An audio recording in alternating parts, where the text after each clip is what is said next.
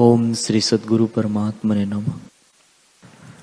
वशिष्ठ जी बोले, हे राम जी, जैसे चंद्रमा की चांदनी वृक्षादि को प्रकाशित करती है, वैसे ही आत्मा सब पदार्थों को प्रकाशित करता है।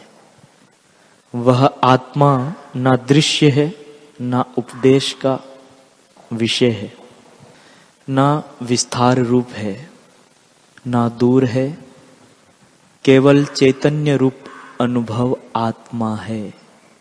वह ना देह है, ना इंद्रिय है, ना गुण है, ना चित्त है। न वासना है, ना जीव है, ना स्पंदन है, ना और को स्पर्श करता है।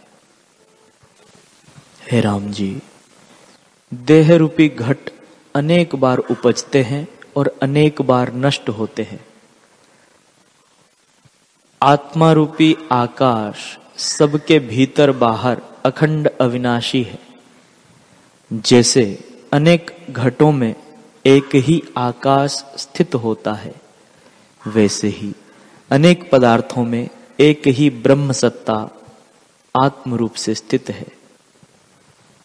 हे राम जी, जो कुछ स्थावर जंगम जगत देख पड़ता है, सो सब ब्रह्म रूप है। ब्रह्म, निर्धर्म, निर्गुण, निर्वयव, निराकार, निर्मल, निर्विकार आदि अंत से रहित सम और शांत रूप है। ऐसी दृष्टि का आश्रय लेकर स्थित हो। हे राम जी, इसी दृष्टि का आश्रय ग्रहण करोगे तो बड़े से बड़े कर्म भी तुमको स्पर्श नहीं करेंगे।